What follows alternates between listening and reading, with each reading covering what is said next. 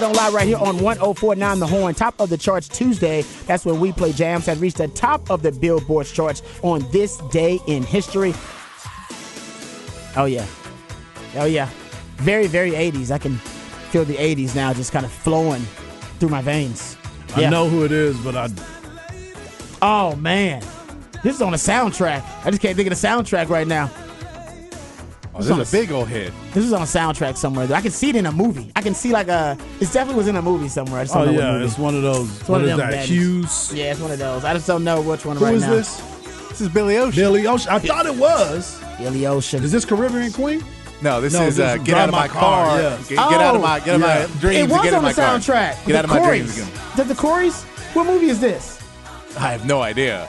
Oh, I just know the In song. my dreams and get into my car. This was in a, a soundtrack uh, for a movie the Corys were in. Remember the Corys? Corey. Corey Haim, Corey Corey, Haim. Feldman. Yeah. They were in a movie about uh, it's typical '80s movie about trying to get their license or something, and this was one of the key songs in the movie, if I'm not mistaken. I could believe that. I could be way off about this, but I'm telling. No, you- you- you're if I look on. IMDb of the Corys right now, CB is probably gonna send it to me, or somebody on Specs Text Line probably gonna send Please it to me. Please do, because is it I in really would Mannequin? like- Who says Mannequin? I I recorded Mannequin just this. I don't think it's Mannequin. Now I mean, it Mannequin could have been in it too. License to drive. Maybe that is it, Jeff. I, maybe it. It ain't license to drive. Thank you very much. Yes. Was it not the Corys? I thought it was a Corey in there.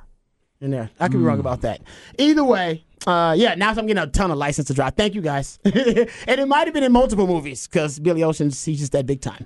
Uh, but I do remember, like, look, I remember watching a movie with Yes, that is song. the Corys. Is it the Corys? Yes. Okay, thank you very much. All right, I'm not that old. Well, actually, I am. I just revealed how old I am. You really did. You really I think did. one And it's the- the very first song on the soundtrack. It is, and one of the Corys Yeah. is no longer with us. Correct? Didn't one of Yes, them? Corey Haim unfortunately- is dead. Yes. I was going to say, come on, Chad. Uh, yeah, I'm not trying to do that. And Oh, Corey I- Feldman is crazy. Yeah, he is. Yes, he's been on like reality TV shows Well, too. he right? has he has a he has a band that so he's a musician and then but his band is all his angels and they're Corey's angels and then it's basically like all these girls who moved to LA to be oh. famous. Oh, no. And then he like when they when they're down and out, then he brings them into their house. Oh, I don't like this. and then he has them. They're in his I don't like- I band, don't like where this and is then they going. all dress as angels. Oh, it's apparently is- a real freaky scene, dude. What? That's is that is Don't forget, creepy. he used to dress like Michael Jackson. I Yeah. remember oh, that. and he was- has claimed that him and Michael Oh, lear- no. used to dance together all the time. That's why their moves are so similar because they learned to dance together. All right. okay, that's not where I thought you were going with that. By the way, no, no, no. That's why He their was like, moves are what so about good. you? Uh-oh. Yeah, so does Corey really think he still can dance? Oh man. Oh, oh my yeah. goodness. Oh no, he still puts out music videos. That and stuff. amazing. I did not. Wow. I don't know how, how. Why do you know so much about? Because Corey I Feldman? because it's hilarious. You And went I, I, hang, I've hung out with enough comedians, and it's fun to watch that stuff when you're. is great. And I saw him recently on, oh man, it was a, some bad movie about, uh, it was like a spoof on on the Friday 13th, and he was in it randomly. Don't ask me why I was watching. It was late- late, and I didn't want to watch infomercials or something. So I have no idea. But anyway, enough about that. Let's get to some Steve Sarkisian sound. Oh, this texture says it was on Mannequin. It was not on Mannequin, but Mannequin, gr- I think it's an underrated soundtrack. And one of my favorite 80s songs is on the Mannequin soundtrack, too. Very underrated. I, Yeah. I recorded because I'm going to force my wife to watch it because she's never seen it. That's why I recorded it. Nice. Had to get that done. All right, uh, let's hear from Steve Sarkisian uh, because uh, he did have a media availability today. If we don't get to all the sound here, we'll pick it up in Rod's Rant of the Day coming up next segment. So lots of Texas spring football conversation here. Uh, also, Specs text line wide open for you 512 337 3776. All right, let's get into the first one here because uh, Sark, first of all, Sark said he's going to do a draft for spring football. So he's going to draft the teams. He's going to draft the orange team. He'll draft the white team. Um, and then he said he'll be the one doing the drafting. I'm not sure if he'll have the draft, you know, the, the, the rosters ready beforehand, or if he'll do the draft kind of live on the spot, improv. I have no idea. I assume he'll at least have the the lines of scrimmage kind of set because you can't just be drafting random people to. You know, you got to have that all worked out because you want to have everything even position wise. So I imagine he'll already have it set up beforehand. Uh, but either way, it's going to be a draft. He said, and he said the recent practice they had, the last practice they had, I should say today, they worked on a lot of uh, situational football where, where you're talking about third down, where you're talking about red zone, if you're talking about fourth down, short yardage, things like that. Very interesting to hear Sark talk about uh, the the importance of these situational practice periods. Here is uh, Steve Sarkisian. today we were doing we had a segment that was just two point plays um, you know we, we, do a lot of you know the game of football we're really trying to impress upon our guys is is made up of special situations and and we don't just run plays we run plays specific to the situation whether it's you know first second down whether it's second and long whether it's third down whether it's third and short whether it's backed up on our own in our own territory whether it's kind of what we call logo territory whether it's high red low red two point plays um, so very specific in, in what we're trying to do, third downs, fourth downs, all those things, right? So we we try to break those things up in practice, and then when we scrimmage, we try to let them happen as they come and see if the guys can react to the situation that it is. And that takes a lot of communication um, because it's the one guy recognizing the situation and then giving the reminders and the alerts to the other guys around him. And that constant communication is what I was pleased with Friday when those situations came up. I felt like there was really good communication and guys played those situations really well. And so that has been a, a really big step, in my opinion, in the right direction for our program from year one now into year three in spring practice. Oh man, there's so much to unpack there, and I love it. By the way, I mean, I because first of all, I, I kind of flip it to a defensive, kind of a, from a defensive standpoint, I should say, from a defensive perspective. And you guys have heard me use the term football investigator on this show. That you know, basically, when I was at my best, I was turned into a football investigator. And what I mean by that is essentially you're, you're, you're thin slicing. They always talk about quarterbacks having pre snap reads. Everybody's got a pre snap read, by the way. Everybody who's not on the line of scrimmage, and even sometimes defensive ends and D tackles say, you know, no, I got a pre snap read. I'm reading, you know, the uh, the pressure on the fingers of the offensive lineman. I'm reading uh, the what's in the backfield, the personnel package. Everybody's got a pre snap read. We just talk about the quarterback so much, and you're a pre snap read as a as a back level defender as a DB, or as a linebacker. You know, there's all these things that you, all these clues, essentially, all of these data points, these slivers and slices of information, and you can use those bits of data to narrow down the ways an offense can and wants to exploit you on that given play. And these clues include anything from down and distance, formation, personnel package, field position, player matchups, uh, film study, just stuff you've learned in film study, the situational tendencies, the play calling tendencies, the trends, the, the scouting reports of different players, and then even post snap, even though you have milliseconds to do it, you still are reading route combinations, the three step drop, the, the wide receivers release, and honestly, the most important thing to read post snap for any defensive back is body language. Body language doesn't whisper, it screams. It is obnoxious, it's belligerent, it yells, right? It's vociferous, it's noisy. Body language is what you're reading as a defensive back, all right? And all those little things a football investigator, they're going to lead you to making the play. All right, they're going to put you in the right position to make the play. That's what Sark is talking about. That's football IQ. That's essentially all it is. I just wrapped it up into something that was easily palatable for you guys, the masses. But that's what football IQ is. As Hart talks about all the time with baseball. It's just situational awareness. Know your down and distance. Know the formation, the personnel package, the field position, the player matchup, the guy you matched up against, and know what their tendencies are, their strengths, their weaknesses. Then the film study, you should know the situational tendencies, the play calling trends. The scouting report should tell you everything about the players, and you got to get all that. All right, all that information, all that data processed in what? 20 seconds? Maybe less. Quickly. Hmm, no matter what, it's got to be quickly. You got about 15. It's like the pitch clock. Yeah. It's like the pitch clock. Exactly. And if it's a hurry up, up yep. offense, even yep. quicker than that. That yep. that's football IQ. That's football acumen. That's football intelligence. That's any situational intelligence when it comes to sports. And that thin slicing whoever can do that the best, and you get better at it the more reps you get.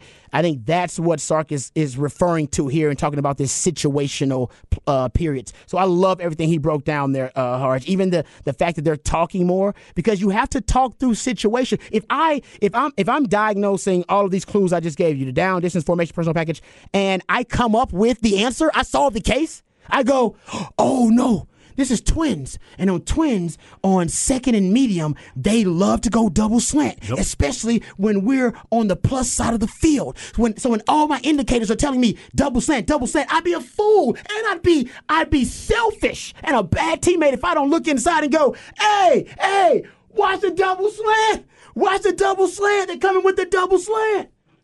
And that's what good defenses do. That's what good teammates do. That's what smart football players do. Confident defenses are communicative. Yep. They talk a lot. A lot. And that's what hard that's what he's talking about here. I love that. That's my favorite quote potentially an audit piece of audio we played from the entire spring. It's a smart move, and, and, and, you would think, and it goes back to what we've been talking about, and we've been talking about this for quite some time. It's the continuity of the coaching staff. You have the same coaches on your staff year in, year out. The communication is the same. The the the verbiage is mm-hmm. the same as well. So now these guys, they can just go play now. That's the biggest thing for me. They can go play. They're not learning and waiting to understand what the coach is trying to relay to them. They know it now. They mm-hmm. know exactly what the defensive calls, what the situations are going to be. And for those that don't, going back to your point, that's why they are communicating better because now they know and they can tell the younger players, yo, here we go, exactly. right here. This is what I'm seeing. Make sure you react this way. Boom. That's what'd you yeah. say? Solve the mus- the yeah. mystery. Yeah, and only a confident player who really believes can in himself and has processed all those clues yep. can yell out, "No, no, no, man! We got there's a there's like a seventy percent chance they're going to run mm-hmm. the inside zone here. Yep. Or we're going to get you know we're going to get a, an outside zone on this play. So it's it, you can't do it until you become a, a true student of the game. But I think he's just saying that now they have more students of the game. I agree. Where they can have that situational awareness. Love that. Okay, uh, next cut here is about turnovers. Uh, actually, Sark was talking about actually both sides taking care of the football offensively, but also taking the ball away. Both those are going to be keys to success for Texas this season. Here's Sark talking about the turnovers in the spring. We've done really well scrimmage wise. I, I think on um, on Friday, uh, I think we had one interception in a two minute period. Um, and we had been, we had been good. You know, sometimes in the practice settings, the ball can get a little loose, and that's when we have to keep training the guys about understanding um, like situational awareness and, and what's going on. Uh, again, I thought I thought that the defense created some turnovers today uh, through the air. Uh, so we definitely have to clean that up Thursday, and then you know the goal is Saturday for the quarterbacks to be clean with the ball. That doesn't mean interceptions can't happen. There's tip balls, there's things that can happen uh, that can create turnovers, and that's where we're really trying to impress upon the defense of taking advantage of our opportunities. Um, in, in analyzing last season, I felt like we missed some opportunities for some from critical turnovers and some big plays, whether it was interceptions off our hands, tip balls that we weren't able to come down with those are the ones that can change a, complexion of a football game and ultimately change a complexion of a season to create those turnovers. So um, I think our defense is on it. Uh, I'm really impressed with our coaches uh, that, that, that they're on it, and I think the players right now I don't feel as many missed ops. When it's there, they're making their play. Yeah, I mean, taking care of the football is going to be big, and uh, taking away the football, of course, on defense is going to be pivotal for them. Um, and I, I, was looking at a stat today actually about Rojo because I was doing some draft research. You realize Rojo had one fumble his entire career, and it was last year. Stud. It was a K State game. Stud right? It was the K State yeah. game where they ran him down and punched it. That was like honestly, that was a that was, was a great a, play. exactly, it was a great uh, play. He didn't fumble. It, it was ball. a great play, and it was a mistake on the rest of the team for not yelling at him loud enough yes. to let him know because Wolf, all of Wolf. us were yelling at it at our TVs, right? yeah, that's true. That's a good point. Yeah, yeah, you're right about that. And it was fourth and one, I think, too. I think it was like a yeah, fourth and one. Run. Yeah, and he was getting ready to probably go in for score potentially. Uh, but yeah, that was the only time he fumbled. So just getting back to it, you had some running backs to care. And remember how rare it was to see Bijan fumble? Remember that Tech game?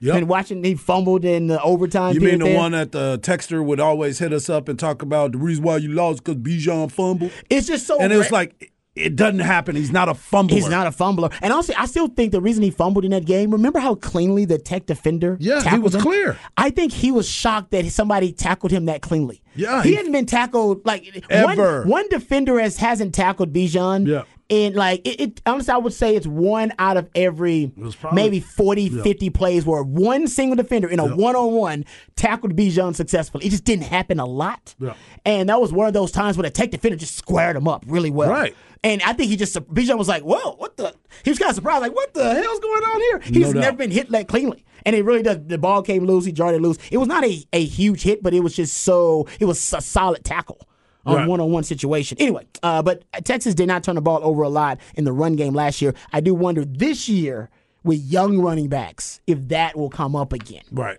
It, right? it might because those might. were veteran backs who they knew the you know the everybody knows obviously the importance of taking care of the football, but they had experience doing it. And I wonder if some of these younger guys carrying the football, if that will be a concern, because we just been spoiled right with two great ball handlers. Well, I think Tashard Choice is definitely going to make sure that that is a priority because of the fact that we have been so used to experienced guys running mm-hmm. with the football, and you take it for granted you take that part of it for granted because it was so rare that that happened by those guys. So I'm definitely sure that this is something that they've probably been working on at practice. They probably had some issues at practice before with the younger players. Mm-hmm. And now I'm sure Choice is over there saying, hold up, man. You know you got to make sure you control this ball because if not, he's not going to put you in, and our damn show ain't going to put you in because that's on me. Mm-hmm. you know what now, I'm remember, saying? I believe, and I, this is what we thought was a bit of an overreaction. Remember Bijan carrying the ball around yeah. campus after he had the, the tech fumble, I believe it was. Right. So yeah, uh, I, I I think this year, unfortunately, I hope I'm wrong. Um, I think Texas may have to not not going to be a fumbling issue, but they won't have the security they had last year with a Bijan and a Rojo in the yeah. backfield. Somebody said Ingram wasn't that long ago. That's fair. That's a yeah. great point. Oh, yeah. you're right. The back to backs. The back the TCU and the OU game. Yeah. And that I think you and he dropped the pass against USC. Was no, it USC? The LSU, LSU, LSU game. That's right. Right? That was right. LSU one. That was. Oh. Yeah.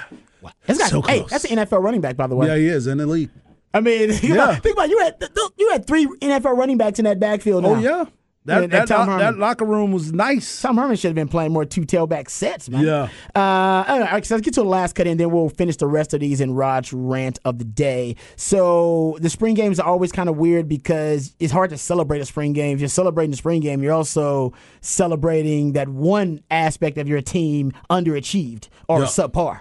So if your defense is balling out and having a great spring game, well, that means your offense is underachieving. Uh, so it's kind of a glass half full, glass half empty, uh, depending on your mm-hmm. per, uh, depending on your perspective of the spring game. Here is Sark talking about what he wants and how he judges uh, a spring game.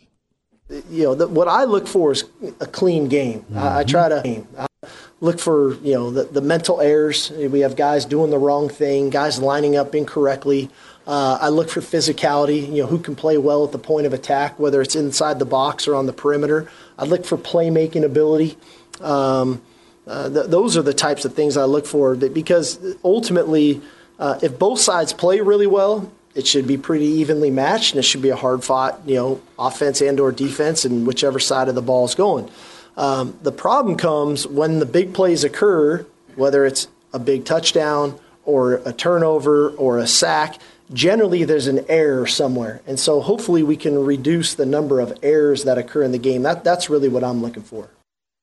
All right, there you go. And he's right about that. There clean game, you know, yep. clean game without a lot of penalties, uh, alignment assignment sound. You don't want any injuries, not going with there too. Yep, yep. Uh, and you'd like guys to, at, at least when it comes to the schematic uh, part portion of spring game, you'd like guys to be sound there in terms of knowing the scheme and knowing where they're supposed to be their alignment assignments. So yeah. hopefully that is the case. All right, we got a few more cuts, got about four more cuts, and we'll uh, pick those up on the other side, including uh, Sark talking about the passing game improvement and JT Sanders. I love what he said about JT Sanders. We'll get into that too. Uh, also, Specs text line, shout out to Chan and a couple of the texters who did mention, yes, the Mannequin soundtrack does have a fantastic jam. Nothing can stop us now. Uh huh. Mm-hmm. Hold on. Jefferson Starship? Is that what that is? I believe so. Is it? I I, I do not know. So I believe that is Jefferson Starship, which we used to, which became Starship, but before that was Jefferson Airplane. before they're the airplane, and is they, are they, one of those? so many different. Oh, they, they changed they like, members name. and all that, yeah, yeah, names. Yeah, yeah. But I do know that is Gotta a jam. shorten it up every once in a while. Dude, that is a that song still bangs. I'm telling you, it still does damn good job by Jefferson Starship, whoever they are. Uh, yeah. Uh, all right, we'll come back. We'll get into Rod's rant today. More Texas football discussion, more audio from uh, Steve Sarkisian from the media availability. All that more right here on Ball Don't Lie. Wonderful, not horn. I'm as mad as hell, and I'm not going to take this anymore. Find out what happens when people stop being polite and start getting real. You ain't keeping it real. My God! Okay, it's happening. Everybody stay calm. What's oh, you've done it now. It's time for Rod's rant of the day. Hold on to your butts. All right, welcome back to uh, Ball Don't Lie and Rod's rant of the day. We're just going to continue the conversation we're having about Texas spring football because I got a couple of more uh, audio uh, pieces of audio that my man Patrick pulled uh, that I want to share with you guys. So this next cut is about what uh, Sark said is his biggest concern, or at least his biggest project in the offseason this spring, which is the improvement of the Texas passing game. Um, and we've talked about this at nauseum, but the Texas passing game regressed last year for a lot of different reasons. Young quarterback that you know obviously regressed a little. We saw that. Um, uh, X Man, X Factor with his hand, the broken hand, that kind of stuff. We talked about that as well. A young offensive line, so there's some pass protection issues in the Longhorns deal with. So there are a lot of different. Things. By the way, Sark's play calling and lack of creativity and innovation also at times to blame for that. Here's Sark when talking about the passing game and the improvement that they've had so far this spring. I think it's a combination of a lot of things. I think that we've really tried to drill down um, as a staff on, on what we're doing and why we're doing it and make sure we're teaching it well. Um, I think that the obviously you know Quinn's development has helped that. I think the influx of some some talented players, so that we got a little more depth at the receiver position, has been helpful there. Um, I think fundamentally, Coach Jackson's done a great job with, with our receivers, and and we're catching the ball really well right now. Then got you, know, you don't feel the drops. Um, and I think ultimately there's some there's some confidence. You know, as, as you as you as you start to make more plays, you, you, build that confidence and you build that trust. And as you as you build the trust, right? Trust is an action. Then you start getting that faith and that belief that it's going to that it's going to work. And I felt like at times last year there was a little bit of hesitation in just our in our ability to to trust what was happening. And so uh, I think that all those things have added up to um, we're throwing the ball pretty well right now, um, and and guys are making plays when their numbers are called. All right, and we know a lot of the, passing game is built around the deep ball. Uh, so we'll see if in the spring game, that's one thing to look for. Is the deep ball working? Have they improved the deep ball accuracy, which last year uh, they struggled. They're one of the worst teams in the Big 12 at completing the deep ball. I think you're going to see a lot of quick game, quick game, quick game, quick game, quick game, quick game. I hope so um, to get your young quarterbacks. Even Quinn's considered a young quarterback, even though he's a starter. Just got to get him in the groove hard, and then as these guys get in the groove, let the deep ball come. Don't chase the deep ball. I think that's what Sark does. I mean, chases that deep ball, and it's like TLC. Don't go chasing waterfalls. exactly. Please stick to the rivers, all right, and the lakes that you're used to. Yeah, we don't need to be close to the waterfalls all right, at so all. That's what that's what happens to Sark. He starts chasing yeah. that deep ball. It's like chasing a waterfall. So quick game, quick game, quick game. Let it come to you more naturally. Absolutely, absolutely, yeah. and I think that's going to be Sark's game plan now because again, you get a chance to self reflect, right? You get a chance to go back mm-hmm. and look at a lot of these games. Where were we missing? What was going on? And now I see, oh man, I was really chasing those waterfalls, mm-hmm. as my man Rob B just said.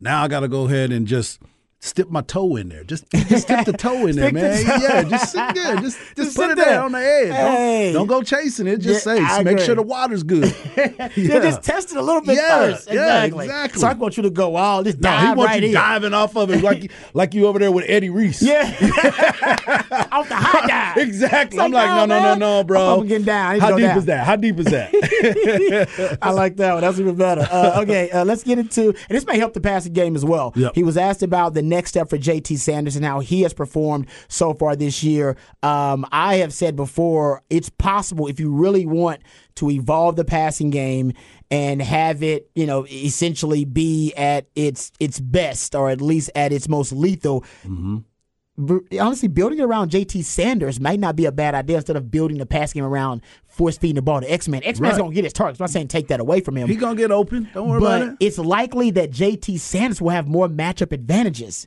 than X Men will. Yeah. Because X Men's easier to double.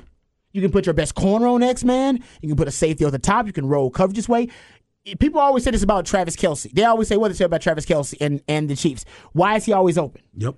Well, because it's really tough to be able to construct a defense that's malleable enough to defend all the different places you can put Travis Kelce. Put him in the backfield as an H back or a fullback. Mm-hmm. Make him an inline tight end. Put him in the slot. Put him at the flex. Put him outside wide. You can move around. Basically, so, you saying move him around. You know what? Sark just read my mind. Exactly. There you go. Well, here is Sark with being asked about. And by the way, you may have read Sark's mind too. Here's Sark when he's being asked about JT Sanders and his development this spring. Well, I think there's there's a lot to to it. You know, I mean, to it. You know, naturally, he's he's a very natural pass catcher. Um, and I think I think you know JT's got a really high football IQ. So the more we can move him around uh, and to give him different route opportunities, um, that part's been helpful. I think run game wise, there's still an evolution to his game where I think he can take it to another level uh, from a blocking perspective. Um, and then when he catches the ball, what he does with the ball in his hands. You know, he's a big physical guy, he's very athletic. We're trying to get him to use his body more once the ball is in his hands. And, and I think we're seeing that. He's much more physical right now with the ball in his hands than he's ever been in the first couple years here. I haven't seen my man CB talking about this via Twitter. Shout out to CB, but I got to tell you, he he he's got a chance to be the greatest tight end in Texas football history, and he's actually not that far off from it right now. Because we haven't had a ton of prolific tight end play at Texas, Mm-hmm. and we know Texas basically tight end's been endangered species on the 40 acres for like 15 years. He's the first true five-tool tight end since Jermichael Finley. Yeah, you had a, Ty, a Geoff Swaim and a Tyrone Swoopes in there, and Andrew Beck, guys who have played in the NFL uh, at tight end and fullback. But the real, the best tight end prospect on the 40 acres since Jermichael Finley is JT Sanders. And guys, the record for the most touchdown catches in a single season for a tight end, Pat Fitzgerald is eight. He did that in 1995. Uh, JT Sanders, I mean, this is a guy that had five touchdowns Yeah. last season. Um, that would be, I believe that's, if you will look at it, his 613 receiving yards last year, second all time in a single season for a tight end. Uh, his, his touchdown passes were fifth, uh, sorry, third all time. Uh, for a tight end at Texas. His 54 receptions are the most by a tight end in a single season at Texas. He's got to get the most receptions, uh, most receiving yards, excuse me, in a single season for a tight end. Uh, he would have to get 637. He had 613 last year. Uh, most receiving yards in a single game by a tight end, Jermichael Finley, 149. I think he could. JT Sanders can have one of those games this year. Most receiving yards in a career for a tight end, David Thomas, 1,367. Hell, one more season out of JT Sanders, he's gonna catch that. Yeah. And most receiving touchdowns in the career by a tight end, 15 by David Thomas. If JT Sanders stays around two more seasons, he'll definitely catch that. Could do it this year if they feature him more. And most receiving touchdowns in a game by a tight end, three by DJ Grant. He probably won't break that one. That was pretty wild. Yeah, that was. Uh, but that my was- point is, he's got a chance to be the best tight end in the history of Texas football from basically about one more really good year. This goes back to the point of what we were saying the underutilization of the options with Bijan Robinson hmm. and how you had the opportunity to move him around and do different things with him. Now you see you have that weapon in JT Sanders, who I kept saying at the very beginning if you don't get him involved early in the game, he's not going to be there for you later. Hmm. He- he- he- he's not used to being just a blocker No. right? So he's used to being open and getting the ball. And that goes back to Quinn seeing more of the field, having a better understanding of this offense, but also going back to Coach Sark, where he was like, you know what? I need to make sure I get the ball to my best players in different areas of the field, regardless if they line up mm. in the backfield, or lined up if they line up in the slot, if mm-hmm. they line up at tight end, if they're out on the edge. If I can find a matchup where I can exploit that person, I'm going to do it. And I'm not going to hesitate anymore. Yeah, no, and speaking of, they'll be trying to exploit more matchups with the Texas defensive line going up against an opposing offensive line. Sark was asked about pass rushers, and this is important. And I love this. This is probably one of my second favorite quote of the day from Sark. He was asked about what guys are standing out as premier pass rushers in the spring. Here's what Sark had to say.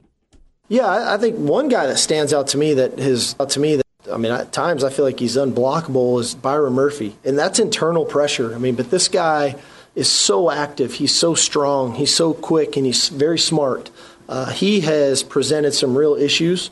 Um, I think Anthony Hill, anytime that he can present opportunities to rush the passer, uh, he's an issue that way. Um, th- those two guys are the first two that stand out to me that I feel like whenever their number and their opportunity presents itself, they, they find their way back there. You talking about the unblockable Byron Murphy? You mean that one? That one? that that dude? Remember Texas last year? They were 200. They had 277 pressures, second most in college football, but they only were able to uh, tr- to really uh, turn 20 turn those 277 pressures into 27 sacks. Uh, as a matter of fact, the top 10 uh, teams in pressures in college football, and Texas was second. Uh, but among those top 10 teams, Texas had the uh, second fewest sacks. Yep. Only NC State in the top 10 had fewer sacks than Texas with 24. They uh, Texas had 27. So they want to convert more of those pressures into sacks. And man, interior pressure is a nice way to do it. I love that you said the young buck at like the it. Off the edge. Remember, Hello. DeMarvion Overshown, he had he was great off the edge for Texas last season. But what happened? Uh, Didn't well, you it enough? they right? didn't do it. Amen. Right. Amen That's what I'm that, saying. I think Yeah. he's I think he's learning from what he saw on the film. I think they went back and did the research and and and self-reflected and saying, "Man, we missed a lot of stuff. We missed a lot of opportunities. We left a we left a W or two on the board Exactly. because we as a coach didn't give our guys a schematic advantage. Exactly. as, as- I agree with that one hundred percent. Um, okay, you know what? We'll come back next segment. Uh, this is kind of an off the record, but it's more about Carson Palmer's comments about uh, Joe Burrow being the best quarterback in the NFL. I want to talk about this a little bit, so we'll play the comments and we'll get into that conversation right here on Ball Don't Lie on one hundred four down the horn. My mind's telling me no. But my body, my body's telling me yes. Baby, I don't want to hurt nobody. But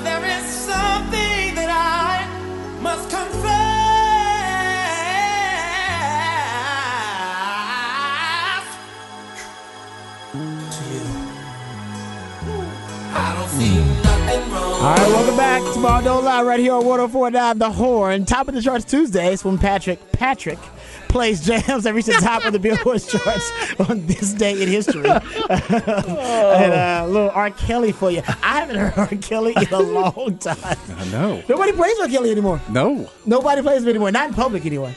I'll But- tell you what I did. Uh, Just say nobody. No, I'm saying You did? the other day. I was getting ready. I don't even know where we're getting ready to go.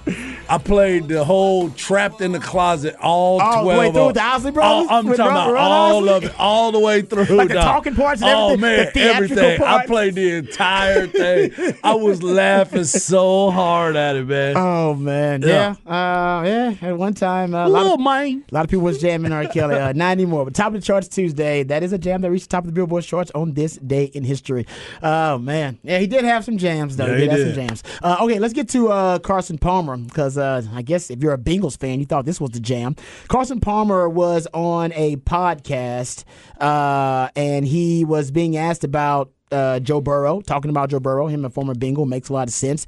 Um, and he made a comment comparing Joe Burrow to one Patrick Mahomes and basically saying Joe Burrow to him, hey man, he's the he's the top guy. He's better than what people are saying is the new goat in Patrick Mahomes. Here's Carson Palmer. I think Joe's the best quarterback in the league, like and I think I know Pat, Patrick is phenomenal, but but I just think Joe's more consistent. He's more consistent. He's more accountable to run the system and the play that's called, and not feel like, well, he didn't win last time and get open for me, so I'm going to do it with my feet, and then before you know it, you're socked for a four yard loss because you tried to make two or three guys miss. Joe is just he. They're, they talk about not having a weakness mentally strong, physically tough, accurate, can throw it far enough, fast enough, gets the ball out quick, and then he can actually do a lot with his legs. He just rarely shows it. And it's not I, I think he's as athletic outside the pocket with you know, and, and can do a lot of the same things Patrick Mahomes has done. He hasn't done it and showed it yet. He's played more within his system and and, and style. But I, I think he's the best quarterback in the league. All right. He says the best quarterback in. I will say that if you go look at all the numbers, I mean, they're not in terms of just the raw stats from last two years. Mahomes, 66.7% completion percentage. Burrow, 69.3. Uh, 10,089 pass yards for Mahomes, 9,086 for Burrow. Uh, Burrow did play two fewer games in that time span. 26 interceptions, 69 touchdowns for Burrow, uh, 78 touchdowns, 25 interceptions for Mahomes. So those are relatively close. But you start looking at accomplishments overall. I mean, you're talking about Patrick Mahomes, who's got two Super Bowl championships now and three appearances, and he's been starting what four years. Yeah.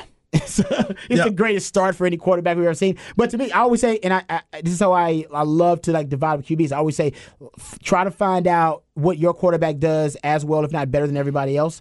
What's their X Man ability that sets them apart? Joe Burrow, he he is he's got the clutch gene. He does. He's got he's as clutch as it gets, man. He plays some of his best football in the clutch. As a matter of fact, he has a three a three and one record versus Patrick Mahomes. Yeah. Uh, He right? does. The, the first loss was just this last time. Which is the last time. Yeah. So he's got the clutch gene. And what I'll put out there, though, is the X Men ability for Patrick Mahomes, though, no, no lead is safe. And no deficit seems insurmountable with Patrick Mahomes. If you go look at playoff games where quarterbacks have trailed by double digits, Patrick Mahomes is the only quarterback, arguably in NFL history, who has trailed by, if you look at that record of trailing by double digits in playoff games, he's the only one with a winning record. He's the only one with a winning record. Every he's four and two in Yep. playoff games where he's trailed by double digits. Two of those are Super Bowl wins, by the way. I was going to say, like, at the end of the day, we talking about who's the better quarterback. You got to go with wins. Patrick. Yes, he's been in the Super Bowl that's and it, yeah. won it. You know what I'm saying? And, So- but down by double digits Exactly. in, in the two Super Bowls he won. So Down I understand. I understand where you're coming from, Carson Palmer. I'm a big fan of him. Oh, by the way, he was a Cincinnati Bengals quarterback. I get it. So he's looking at his guy. But here's the deal: right now, you have to go with the best quarterback, and the best quarterback is Patrick Mahomes. Is the fact that he is trending in the right direction? Absolutely. Is Joe Burrow have that clutch gene? For sure. He's got it. But go ahead and tell me the well, how many Kim bucks? Kardashian, There it Nicki is. Minaj, Serena Williams, Cardi B size, Megan Thee Stallion size. until you get them dubs in the Super Bowl, you're not going to be considered the best quarterback. No, we can also throw in the fact that he's playing with Ja'Marr Chase and Tee Higgins. That helps. And you can say, look, you do have two great wide receivers that you're playing with as well. That helps you out. You don't have an O line. Like we, it's just hard this early in both their careers to judge and go, no, no, this guy's clearly head and shoulders. But like, no, I, and I, I think Carson Palmer too. I know he watches Patrick Mahomes, but the take that Patrick Mahomes tries to run too much. I Yeah, didn't think that was a solid. Like That's not a solid That's not. Patrick Mahomes. He He, does he only does it when it's necessary. yeah, like He, he you could doesn't argue he do doesn't do it enough. If Yeah. anything. so that whole you're going to have to try and make four guys miss because you're trying to do it with your feet. You're like that's not really Patrick Mahomes, mm. which tells me you probably watch a lot more Joe Burrow than Patrick Mahomes. Exactly. Which is why you like Joe Burrow more. I get it. Joe Burrow's with really, really good. He's awesome. we- and nobody's denying that fact. but that he's you know really you're good. gonna. But I'll tell you what, you're probably going to end up watching more Patrick Mahomes, or at least some Patrick Mahomes in every season, because he's usually going to be playing later in the year than Joe Burrow.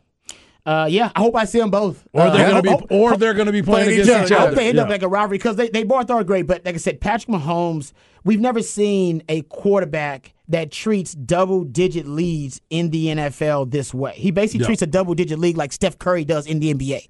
Yeah. It doesn't matter to him because I he can basically eviscerate it in a matter of seconds, like he did. Thanks, Texter, Mm-hmm. uh, to my Houston Texans. Said beat your Texans pretty bad. Twenty four point comeback. Yeah, I'll give you a stat about that really quickly. So how about this? This is- and we'll end it on this note to show you how much of a freakish X man, uh, uh, uh, basically uh, Mahomes is, especially when it comes to overcoming double digit deficits.